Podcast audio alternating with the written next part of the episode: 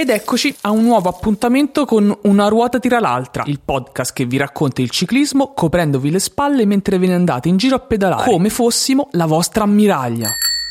Una ruota tira l'altra, Spiegami un po'. una ruota tira l'altra, Forte. una ruota tira l'altra, Ma davvero? una ruota tira l'altra, Ma perché? una ruota tira l'altra, Ma quando? una ruota tira l'altra, Dai. una ruota tira l'altra, tira l'altra. Ma quanto traffico c'è dentro una corsa?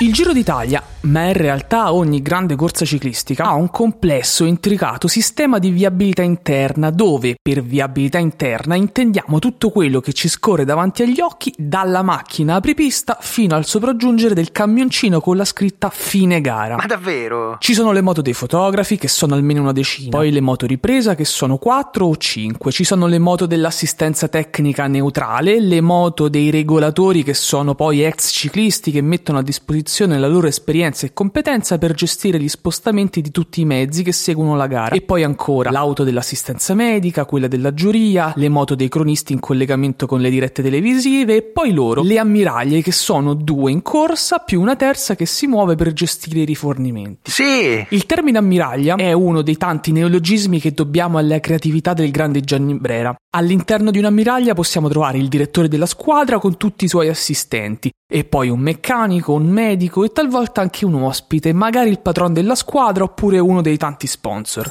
L'ammiraglia segue e dà indicazioni, corre in soccorso se serve e protegge i suoi corridori. Insomma, facendo un parallelismo con gli altri sport, quelli meno itineranti, diciamo, potremmo definire l'ammiraglia come la panchina del ciclismo, quel luogo dove si prendono decisioni e dove si siedono tutte quelle figure professionali che in un modo o nell'altro possono essere di sostegno al ciclista in gara, praticamente una panchina con le ruote. Fede. Il ruolo dell'ammiraglia in una corsa è molto molto delicato. Spiegami un po'. Prima di tutto perché è un'automobile all'interno di una pancia dove devono prevalere le biciclette. Occorre quindi fare grande attenzione e avere grande cautela nei movimenti. E poi non sono pochi i casi nella storia in cui le ammiraglie hanno causato la squalifica di alcuni corridori perché li hanno più o meno direttamente aiutati creando una scia, quindi risparmiando al ciclista la fatica di avere il vento contrario, ad esempio, oppure trainandoli. L'unico traino consentito di un ciclista da parte di un'ammiraglia è il momento in cui vengono fatti piccoli interventi sulla bicicletta senza che il ciclista scenda. Ma davvero? In quel caso il meccanico si sporge dal finestrino e bici e ammiraglia poi diventano un'unica cosa soltanto e proseguono attaccate finché non finisce l'intervento del meccanico. Ovviamente, inutile dirlo, spesso questo è anche un piccolo trucco per consentire agli atleti caduti o vittime di un guasto di poter rientrare nel gruppo senza spendere troppe energie. Ma va. Guai però ad attaccarsi alla macchina ammiraglia senza chiedere permessi e solo per trarre un vantaggio perché sarete squalificati.